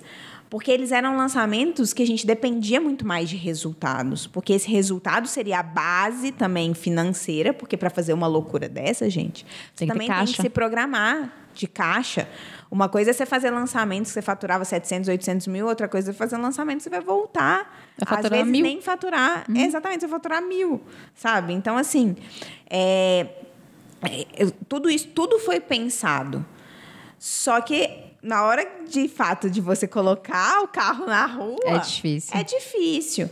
E assim, falar pra vocês, foi realmente entrar de novo na zona de desconforto. E eu me esqueci como é que era essa zona. A gente esquece. A gente esquece. Porque eu lembro da Mariana de 2019, o tanto de crise de labirintite que eu tinha, de realmente estar ali, né, trabalhando, produzindo conteúdo e tudo mais, e 6, 500 seguidores, 400 seguidores e tal, e simplesmente não ter resultado e não ter feito nem o primeiro lançamento ainda, e não saber como fazer e tudo mais, e doía, era desconfortável. E eu lembro de uma palestra do Jerônimo no Fire que eu falo essa frase para mim todo santo dia. Que no Fire de 2019, a gente tinha ido no de 2018, no dia de 2019 a gente voltou com uma sensação de frustração. Porque por mais que a gente estivesse executando, a gente voltou para lá sem fazer nenhum lançamento ainda. Nosso primeiro lançamento foi em setembro. Foi um pouquinho depois do Fire mesmo. E aí o Jerônimo deu uma palestra lá que ele falou que uma coisa que ficou muito marcada, que é que antes de melhorar, piora. Sempre. Piora. Só que eu não lembrava disso. Né? Porque, gente, quando você chega no topo de um lugar, é muito confortável. Eu tinha clareza de tudo. Eu tinha clareza da persona, eu tinha clar- clareza do nicho, eu tinha clareza do meu produto, da Como você que eu se resolvia, comportava. de como eu me comportava, do que abordar no evento, de fazer promessa, do que, que eu precisava fazer para a Lídia abaixar. Eu entrei de novo no mercado que, em que pese eu tenho muita bagagem, eu não sabia com quem que eu queria falar. Não. Eu perguntava pra Mari, tá, mas você desceu de sua persona? Ela, não. Não. Eu não sabia ainda, porque até teve um dia que a Ju fez um, um post que eu falei, cara, esse post foi pra mim, velho. Porque eu tava muito baseando a minha persona no- nas pessoas que estavam ali, né? As pessoas que estavam no meu Instagram e tal. Porque, por que, que eu não fiz um Instagram do zero? Tem muita gente que me pergunta isso. Porque eu já tinha muita gente que me seguia por causa da Mari empreendedora. Então eu não podia perder essas pessoas. Mas é muito difícil, gente, porque ainda tem gente lá. Você não vai falar de LGBT mais, não. É muito difícil. Ah, mas você. E eu sei que eu vou ser. Isso, isso vai perdurar por muito tempo. Não pergunta, ela tá dando crédito pra mim, deixa ela dar meu crédito. Depois você pergunta. Aí eu tava nesse rolê da persona. Porque, cara, e, e olha como é que isso é legal. É. Porque as- as- a gente não tem noção da dor dos nossos alunos depois que a gente passa muito tempo e a gente tem muito resultado. Então, quando os meus mentorados falavam que eles não sabiam escrever persona, eu ficava tipo assim. Ridículo. Depois eu não sei minha persona. Aí eu vi um, um post da Ju que ela falou assim: persona você não. de- é, você não. Ah, esqueci o negócio. Você escolhe. O negócio era: persona você não. Não encontra, não você decide. encontra, você decide. Persona você não encontra, você decide. Aí eu falei: essa foi pra mim, hein? Porque eu tava tentando ir pelo caminho mais fácil. Que era tipo: deixa eu tentar ver quem compraria de mim aqui. Mas será que eu quero falar com essas pessoas? Será que. Porque se você Com todo respeito aos seus com todo, seguidores. com todo respeito. Mas é, uma, mas é uma questão do seguinte, gente. Vocês, quando você está falando de um negócio, porque para mim o digital é um negócio sustentável de longo prazo. Que eu quero que seja um negócio daquele que o filho, se quiser, pode trabalhar na empresa do pai, entendeu? E da mãe. Então, é, eu não vivo de fazer lançamento, eu vivo do meu negócio. O negócio, eu tenho que pensar nele agora no longo prazo. Se eu começar falando com uma pessoa que eu não quero falar no longo prazo, eu vou de novo cair numa necessidade de Trocar. recomeço. Aham. Sim. Então, eu- dessa vez eu preciso ser muito mais estratégica. Mas a gente vai aprendendo na tentativa e erro. Comecei a produzir o conteúdo, comecei, a, fi- desenhei toda a estratégia, vi o que, que funcionou, o que, que não funciona. Só que é muito mais difícil. Pra gente é. É muito mais difícil. E aí, uma coisa que vale muito também, a gente pensando sempre no aluno, é que Cara, como é você voltar para a zona de desconforto, como o desistir, ele bate na sua cabeça com muita força. Muita força. E aí eu fico pensando, as pessoas que já são grandes, que já estão lá no mercado, tem um aluno seu hoje querendo desistir. O que, que você está fazendo por ele agora? Exato. O que, que você está fazendo por ele nesse exato momento? Não, é pior. Você sabe que ele quer desistir? Você se interessa por isso? Ou você só se interessa pelo dinheiro que ele te deu? Esse é o ponto. A grande maioria, depois de um tempo, ele já, ele já converteu, já pagou, Já pagou, eu não preciso mais me preocupar. deixa ele lá. Então, assim, essa mudança, ela me fez muito me colocar de novo no lugar do outro. E eu acho que é por isso que eu consegui escrever o meu curso e lapidar ele de um jeito onde eu realmente estou abraçando as dores de cada um Você ali tá o sentindo. tempo todo, porque eu estou sentindo. É muito legal. Então, assim, qual que é a minha diferença para os grandes? Eu sinto o que essas pessoas sentem. Eu sei o que elas estão passando. Eu estou passando, eu estou sentindo agora. E isso é muito forte. Ah, Mari, mas daqui a um tempo, daqui a um ano, dois anos, você já vai ter subido para esse patamar. Mas depois que você volta, o jogo é outro. Eu agora, eu tenho uma coisa dentro de mim, é eu não vou me deixar esquecer mais dessa sensação. Porque por que a maioria das pessoas... Por que a gente só vê os mesmos players? Por que, que a gente só escuta os mesmos resultados? Por que, que é tão difícil a gente ver tanta gente nova aparecendo? Nos grandes eventos, você olha, são as mesmas caras. No Mastermind, gente, todo mundo no me... é, As igual, é a mesma coisa. São as mesmas pessoas. Né? Por quê que é sempre as mesmas pessoas? Porque as pessoas elas não conseguem continuar, né? Elas não têm Porque força. elas desistem. Exato, E essas pessoas tinham que estar puxando pessoas novas. exato. É muito triste. É, e é legal, né? Porque, tipo, a gente passou uma fase juntas ao mesmo tempo. Porque foi quando eu decidi e de- demorei muito para entender que eu queria focar no aluno.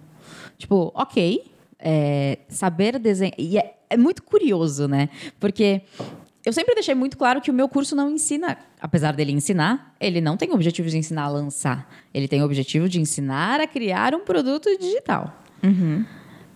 E por muito tempo, e isso que a Mari tava. Cara, Mari, isso que você falou pegou muito em mim agora, porque é muito curioso. Por muito tempo, eu ficava pensando, eu me, me peguei pensando, por que, que eu não foquei no lançamento, que é o que todo mundo quer aprender? Por que, que eu foquei no produto? Na criação do produto? Até que depois de muita reflexão, eu entendi que desde sempre eu sempre quis falar sobre o sucesso do cliente.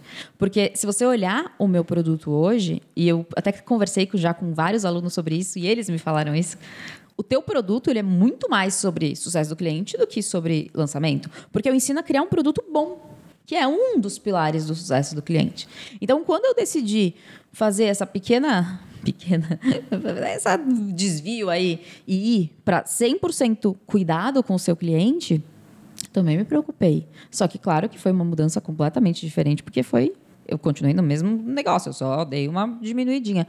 Mas é, é difícil.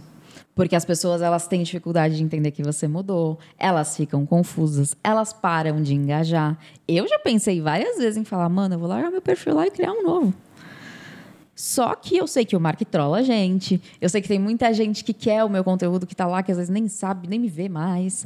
Então eu sigo lá. Mas eu acho que toda troca é difícil. E pra gente é muito pior. Eu, eu quando foi que eu decidi de verdade? Eu, eu- foi em o quê? Em novembro, né? Novembro. Novembro, eu falei, sim, vou focar em sucesso do cliente. E a partir do dia 1 de janeiro, eu vou virar a chave. Eu só virei a chave porque alguma coisa aconteceu, eu não me lembro de verdade o que foi, que meio que me obrigou a fazer o post da mudança. Alguma coisa que eu A preciso. vida te deu um A tapa. vida. Não! Eu precisava trocar minha bio por algum. É assim, aconteceu alguma coisa que eu realmente não me lembro, mas eu precisava trocar minha bio. Eu falei, tá, mas eu não posso trocar minha bio sem. As pessoas vão falar, a pessoa é louca.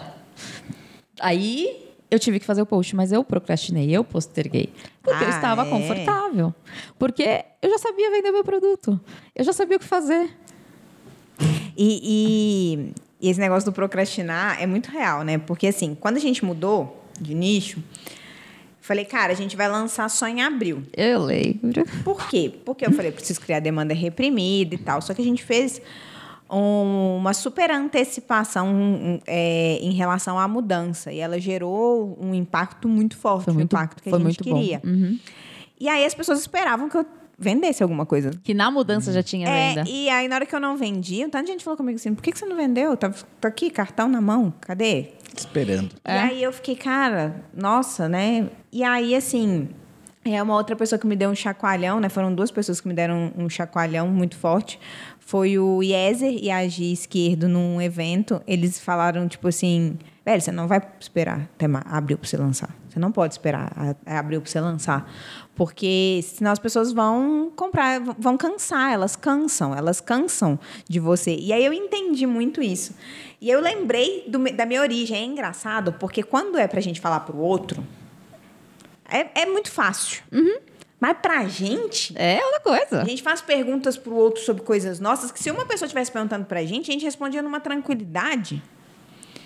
E aí eu fiquei assim, cara, eu não esperei eu ter autoridade pra vender o LGPD 4.0. Eu vendi com 600 seguidores, meu primeiro lançamento, vendi 8, comemorei, felizona, fiz 8 mil que eu não fazia em um mês de trabalho. Fazia- Precisava de três meses de advocacia pra fazer aquilo ali.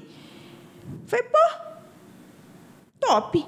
E eu tô esperando agora eu construir uma mega autoridade. O produto te ajuda a criar autoridade. Se você não tem nada para vender e você está produzindo conteúdo, você está simplesmente repetindo aquilo que eu já falei antes, né? elevando o nível de consciência da sua persona, que é fazendo a pessoa entender mais que ela tem um problema e que ela buscar ter uma solução para outra pessoa vender. Porque se você não tem nada para oferecer para ela, qual que é o próximo nível? E aí eu falei, não, eu preciso criar o próximo nível.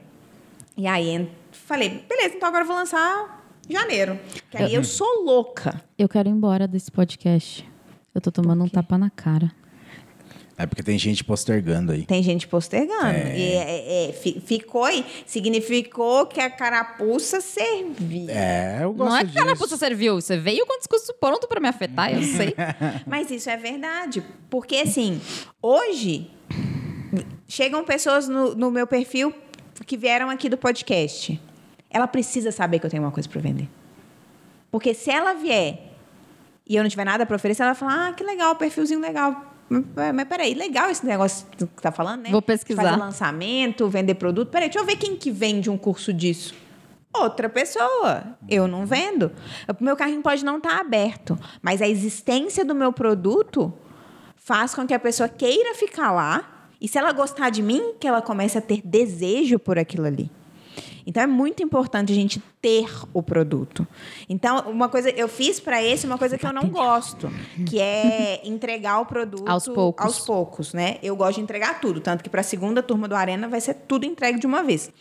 Mas para esse eu fiz desse jeito, expliquei para os alunos que ia ser desse jeito para poder lançar. E aí fiz o lançamento.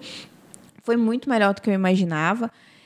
E aí você vê também assim, né, como é que é recomeçar no lançamento.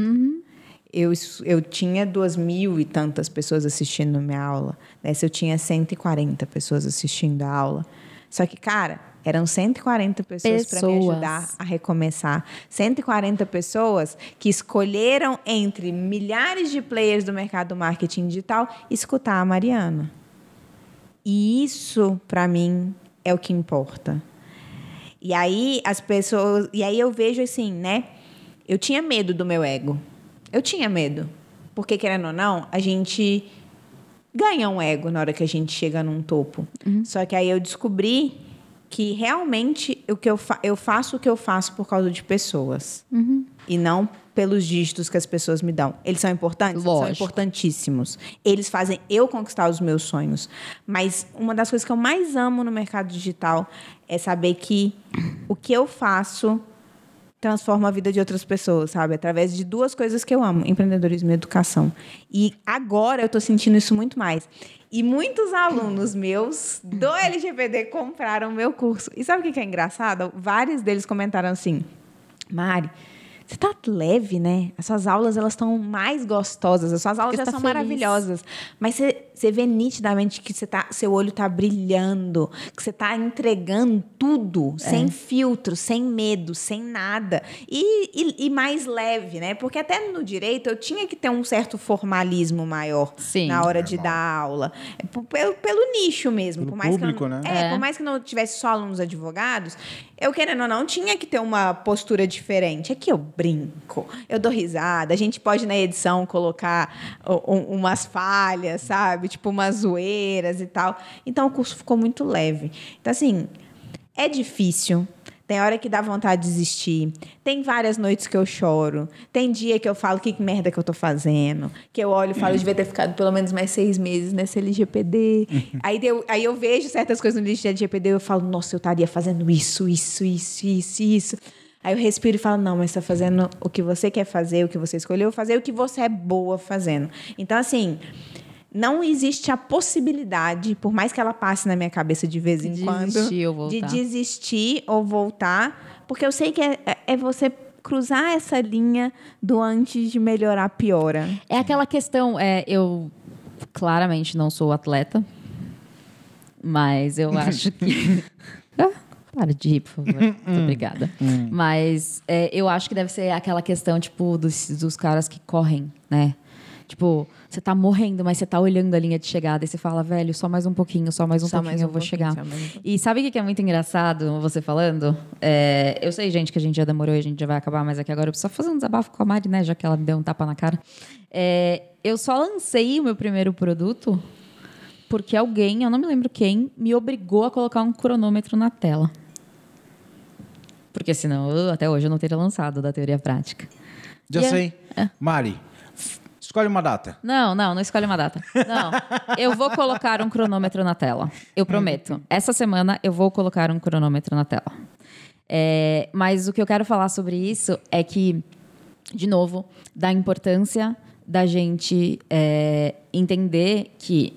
De novo, não, porque acho que a gente nem falou sobre isso, mas é muito legal a gente entender que concorrentes no digital não são inimigos. Muito pelo contrário. Eu nunca vou me esquecer e eu nunca vou conseguir agradecer suficientemente que foi neste dia que eu tomei a decisão mesmo de uma conversa que eu tive com o Ícaro.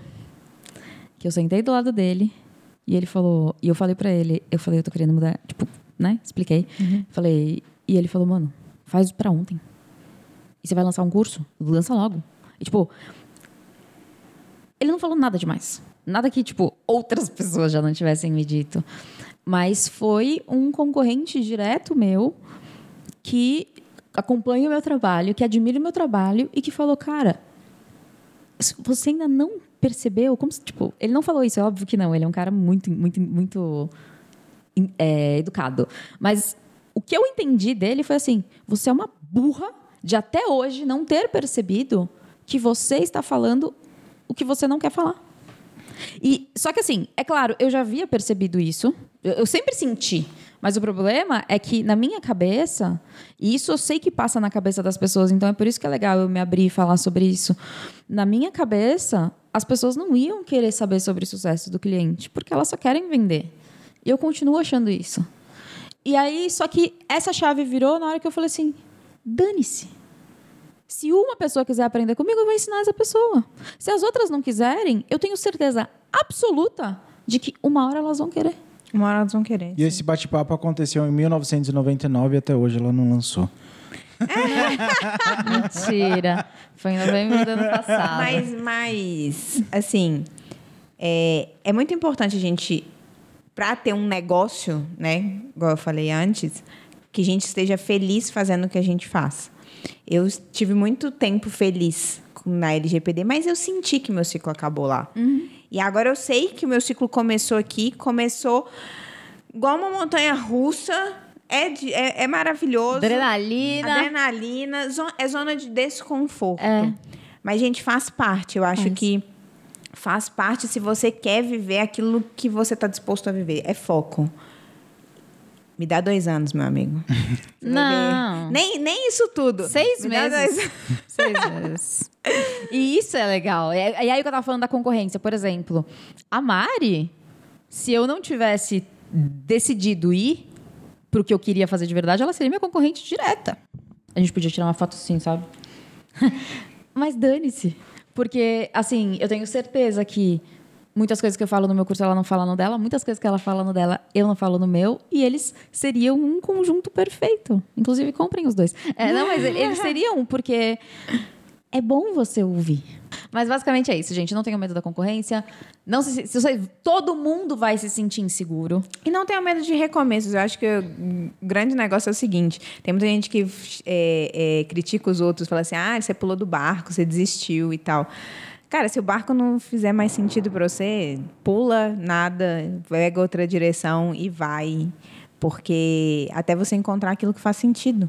Exatamente. Sabe? Não Fez sentido problema. por um tempo. Depois, se não fez mais, troca, troca. Menos É casamento, gente. Casamento não dá. É, menos casamento. Menos casamento. Muito bom. Mari, infelizmente, a gente vai ter que encerrar a nossa segunda parte, mas a gente vai ter a terceira parte. Porque eu quero pedir música no Fantástico. Aliás, a gente vai poder cantar depois. Vai ser... Nossa, eu não. Cantar, não. Eu danço, eu pulo, eu faço qualquer coisa. Mas cantar, ninguém nunca mais ia voltar no seu podcast. Entendi. A gente pode testar também. Bom, É. pra ver quanto eles amam o podcast. É uma possibilidade. Mas vamos lá. Como você já sabe, troque a sua informação. Indica um livro pro povo aí. Nossa, indicar um livro. Você esqueceu.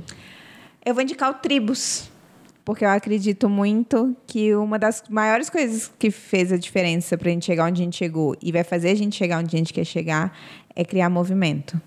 E se tornar um líder de uma tribo que tem crenças semelhantes à sua e que levanta as mesmas bandeiras que você. Então, o livro Tribos é bem legal. Eu não sei se foi esse que você indicou da outra vez. Se Não, foi, foi não. Foi a Coragem de Ser Imperfeito da Brené Brown, que é exatamente de onde eu tirei o meu movimento do Arena. Que ela fala exatamente sobre sair da arquibancada e vir pra Arena e assumir o protagonismo Muito. da sua vida. Eu gosto que ela lembra até do livro que ela Tá indicou. vendo? Muito É bom. isso bom, aí. Mari, então agora é o seu momento. Câmera é toda sua. Indiretas, você pode lavar roupa suja ou você pode dar uma mensagem de amor. Desculpa, meu amor, eu sei que essa fala é sua, eu vou ficar em silêncio. Eu acho que eu já dei aqui a minha Não, mas é porque o Braulio fica bravo comigo, que ele gosta de falar.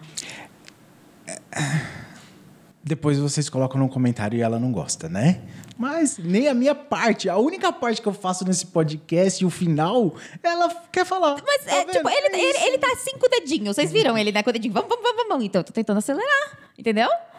Mas, meu amor, você pode, por favor, falar essa parte pra Mari só pra você ficar feliz? Mari, por favor, a câmera é toda sua. Eu não lembro o que, que eu falei da última vez, entendeu? Essa parte eu não lembro. Porém, já que a gente tá falando de recomeço, já que a gente tá falando de recomeço, eu vou deixar a minha frase favorita da vida do filme do Diário da Princesa. Porque, né, recomeços dão muito medo, muito medo. Mas a coragem não é. Aus... é... Pera, deixa eu lembrar, voltar. Vocês podem cortar isso. Ou não. Ou não, ou não. a gente não vai cortar, não. A gente vai botar em Mas preto. vamos lá. A coragem não é a ausência do medo, é a decisão de que algo é mais importante que o medo. Então, qual que é a coisa que é mais importante para você do que o medo que está te prendendo em algum lugar? O meu foi querer viver algo novo. E vamos com coragem. Com medo, mas com a coragem maior que o medo. Se tá sempre. com medo, vai com medo mesmo. Vai com medo. Gente, foi essa mesma coisa que ela falou no outro podcast. Vocês verem que isso é muito importante pra mim. Vocês verem que essa frase é a frase da minha vida, gente. Essa frase é a frase da minha vida. Eu ainda vou tatuar, só que eu tenho medo de agulha. Amor, eu vou com você. Eu tenho uma, mas eu tenho medo de agulha. Aí Tá é- a gente vai a gente chorar. vai resolver. Beleza. Mari, de novo, muito obrigada por Obrigada a vindo. você, Foi muito sempre bom. bom estar com Obrigado você. mesmo Sério, por ter vindo cara. aqui compartilhado toda essa essa doideira que você fez aí de É. mandar É assim, ó, eu só tenho medo daqui a uns quatro meses ela voltar aqui dizendo que ela virou atriz.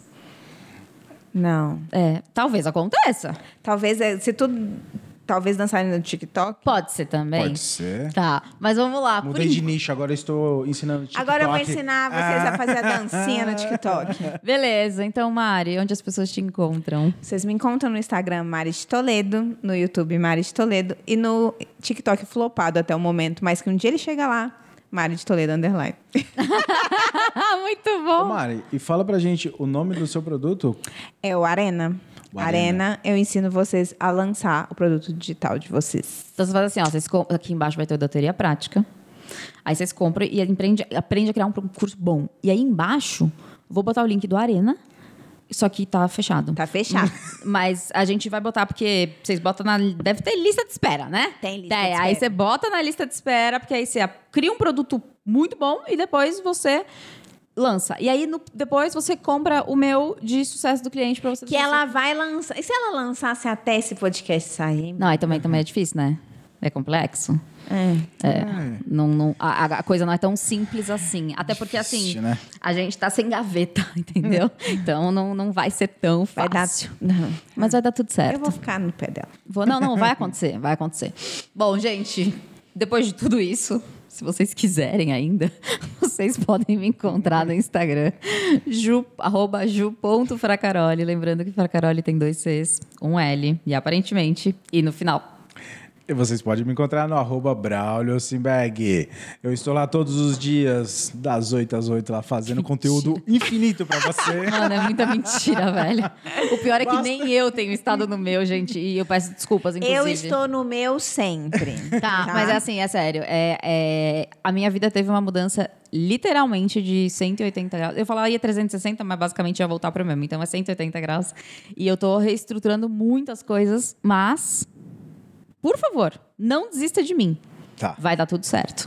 Então, Mas o Braulio também não tá lá. Então, tá tudo bem. vocês têm conteúdo todo dia e é só vocês fazerem a mágica. Clica no botão seguir que aparece todo o conteúdo disponível pra você. Tá bom. E esse podcast também tem um perfil No Instagram. isso, no Instagram, é Ele é, o que aí. mais posta, inclusive. Porque não depende de nós. Felipe, a gente Versão- te ama. Aliás, Felipe, antes da gente terminar, a Mari, a Mari, a Mari quer fazer um, agrade... um, um comentário Deixa pro eu falar Felipe. só do, do podcast. Não, mas peraí. Arroba versão digital podcast. Tá bom. Segue lá. Obrigado, e agora, antes viu? da gente terminar, a Mari quer fazer um, falar uma coisa pro Felipe. Felipe, eu te bloqueei sem querer na live. Descobrimos quem foi a É, pessoa. porque, gente, eu tava fazendo uma live com a Mari, e aí o Felipe, que trabalha comigo e é um dos meus braços sem direitos, querer. ele virou e falou assim: a live caiu? aí eu falei, aí, tipo, eu não falei nada, obviamente, porque eu estava na live, mas eu vi chegando a mensagem. Aí o Braulio respondendo, não. Aí ele, então, mas eu não tô conseguindo. Aí ele, ela me bloqueou. Gente, Ele teve que assistir de outro perfil. Foi sem querer. É porque assim, eu não tenho paciência com hater. Não tem que ter, gente. Hater, pra mim, é a pessoa que merece o quê? Ser ignorada. Eu não gasto meu tempo. com Não pode ter. pessoas. E eu achei, eu vi um comentário de uma pessoa que parecia um comentário de hater, na hora que eu fui apertar, acho que eu apertei o dele. Tadinho, é. E aí eu, eu me embananei ali, entendeu? E aí eu bloqueei ele sem querer, mas É, tá desbloqueado. Já tá. É, enfim. Mas, enfim, gente. é, Mas isso e- acontece nas melhores E assim, ó, eu famílias. não. Se você, se você. Quero saber. Agora é uma última pergunta antes de ir embora, eu juro. Se você me segue há muito tempo, você sabe que eu já bloqueei várias pessoas no Telegram ao vivo durante o podcast. Se você é dessa época, comenta aqui embaixo. Porque a gente paga mico mesmo, gente. A gente paga mico, entendeu? A gente faz esse tipo de coisa. Mas, enfim, gente, eu não sei onde você está, mas onde quer que você esteja, você já sabe. Você já sabe o que você tem que fazer. Porque você já está aqui há sei lá quantas semanas. Já vai fazer um ano, quase. Já fez Tem um que ter ano. bolo de aniversário. A gente pode fazer. Estamos programando. Ah, Vai ser legal. Vai. Top. Inclusive, ontem foi aniversário do Brauli, gente. Mas enfim, vamos lá. Você já sabe o que você precisa fazer. Você vai ver vários botões. Clica em todos. Curtir, seguir, inscrever, comentar, compartilhar. Gente, ajuda a gente a chegar mais longe. Ajuda a gente a mostrar para mais pessoas que digital pode ser um caminho incrível. Muito obrigada por estarem aqui. Até nosso próximo episódio. Tchau. Tchau.